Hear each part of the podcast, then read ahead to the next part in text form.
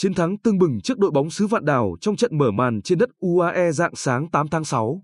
Thầy trò huấn luyện viên Park Hang-seo gửi thông điệp mạnh mẽ đến đội tuyển Malaysia trước trận chiến quan trọng diễn ra khuya 11 tháng 6 trong khuôn khổ vòng loại World Cup 2022.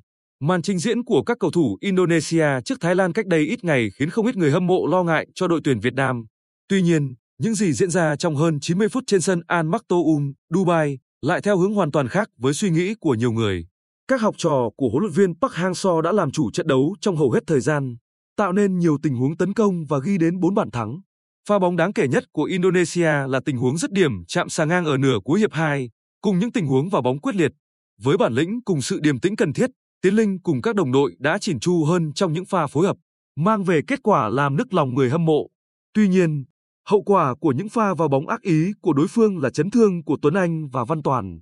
Điều này khiến khả năng ra sân của hai cầu thủ Hoàng Anh Gia Lai trong trận đấu với Malaysia còn bỏ ngỏ. Thêm vào đó, tiền vệ Quang Hải chắc chắn không góp mặt vì đã nhận đủ hai thẻ vàng. Đây đều là những nhân tố quan trọng của huấn luyện viên Park Hang-seo.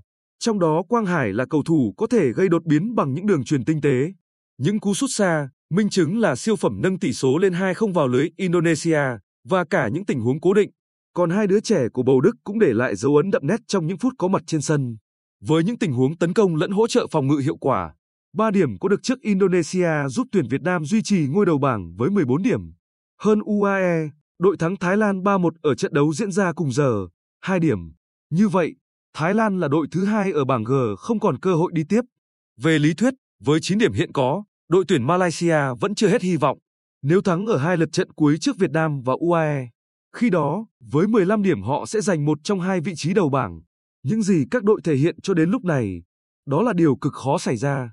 Nhưng một khi còn cơ hội thì họ sẽ vẫn nỗ lực hết mình. Từng thua UAE tỷ số 0-4, nhưng điều đó chưa đủ để đánh giá về thực lực của Malaysia, bởi đội chủ nhà cho thấy một diện mạo hoàn toàn khác.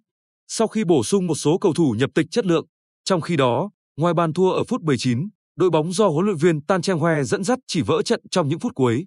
Ở những cuộc đối đầu trong quá khứ, Malaysia luôn là một đối thủ khó chịu của tuyển Việt Nam với lối chơi khoa học, cầu thủ tuân thủ tốt chiến thuật và thi đấu bản lĩnh.